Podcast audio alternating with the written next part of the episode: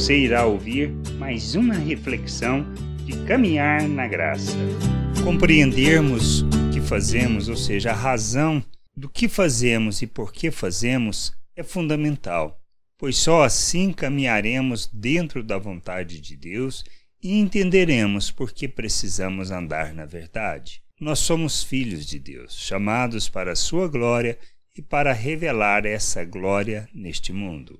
Na primeira carta aos Tessalonicenses, no capítulo 2, do versículo 9 ao 12, Paulo falando sobre o seu papel, papel como uma pessoa madura diante da igreja, o que ele fazia e por que fazia. Diz assim: é, Porque vos recordais, irmãos, do nosso labor e fadiga, e de como noite e dia labutando para não vivermos à custa de nenhum de vós, vos proclamamos o Evangelho de Deus. Vós e Deus sois te testemunhas do modo porque piedosa, justa e irrepreensivelmente procedemos em relação a vós outros que credes, e sabeis ainda de que de que maneira como pai a seus filhos a cada um de vós exortamos, consolamos e admoestamos para viverdes por modo digno de Deus que vos chama para o seu reino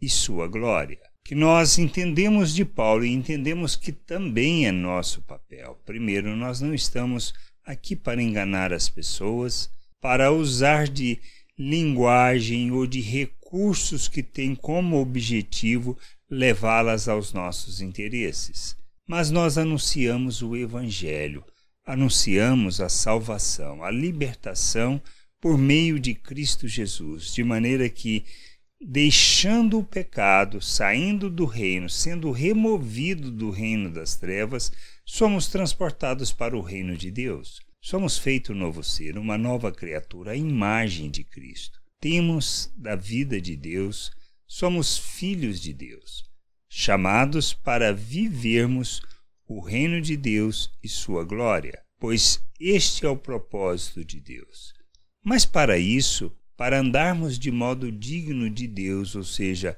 revelando o seu reino, proclamando a sua glória, enchendo a terra com o conhecimento da glória do Senhor, o que nós precisamos fazer? Precisamos passar por um processo de amadurecimento, de crescimento, de conhecimento de Deus e de Sua vontade, como de Sua obra em nossas vidas. Entendermos isso é que nos levará a jornada de maturidade e é papel nosso ensinar aqueles que ainda não conhecem, que não compreendem, primeiro levar-lhes a salvação de Deus por meio de Cristo Jesus. A salvação é pela graça, é obra que Deus realizou em nosso favor. Nós não temos condições de fazer qualquer coisa por nós mesmos para alcançarmos essa salvação. Nós precisamos entender que essa salvação, ou seja, a reconciliação, é obra de Deus. E quando nós nos submetemos a Cristo, reconhecendo Ele como Senhor e suficiente Salvador, nós somos feito um novo ser, uma nova criatura. Nós nascemos de novo, nascemos do Espírito, porque arrependemos de uma vida, de um estilo de vida fora da vontade de Deus, separada de Deus.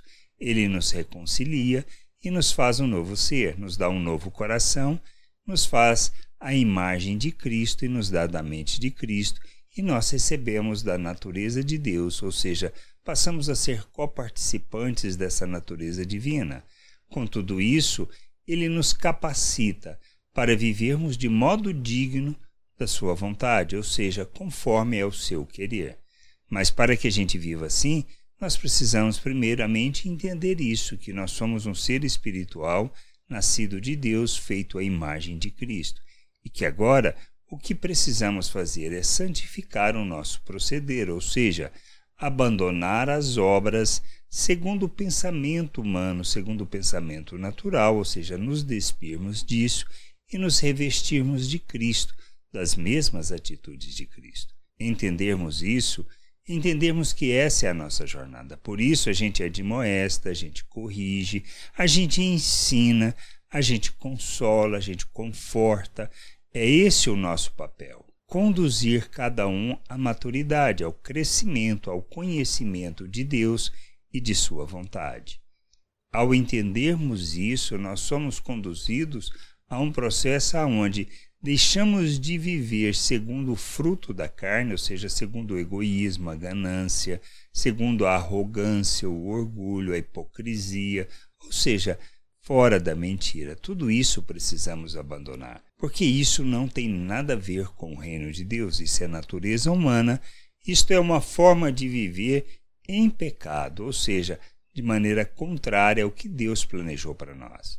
E aí precisamos nos revestir de Cristo e revestirmos de Cristo para proclamarmos as virtudes de Deus. E quando falamos nisso, nós estamos falando de revelar o amor de Deus, a graça de Deus, a misericórdia de Deus, a compaixão, revelarmos o fruto do Espírito, que envolve longanimidade, paciência, misericórdia. Então, quando nós entendemos isso, é assim que a gente precisa. Nós abandonamos uma maneira de pensar deste mundo e vivemos segundo o modelo que Cristo nos deixou. Nosso papel é ensinar as pessoas a viver desta maneira.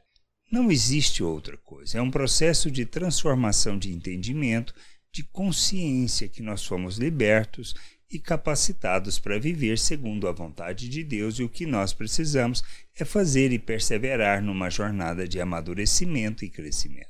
Esse é o nosso papel, essa é a nossa responsabilidade, essa é a razão de corrigirmos, de ensinarmos e de mostrarmos a cada um, levando a um entendimento aquilo que Paulo fala, ou seja, todas as nossas armas não são carnais, ou seja, não são segundo este mundo, mas são espirituais, para que a gente destrua as fortalezas, aniquile sofismas, ou seja, ensinos que parecem ser verdade e que não são. Esse é o nosso papel, essa é a nossa responsabilidade e este é o processo pelo qual passamos para sairmos da imaturidade para a maturidade, que a gente possa entender, compreender e buscar o conhecimento de Deus. Graça e paz sobre a tua vida. Amém.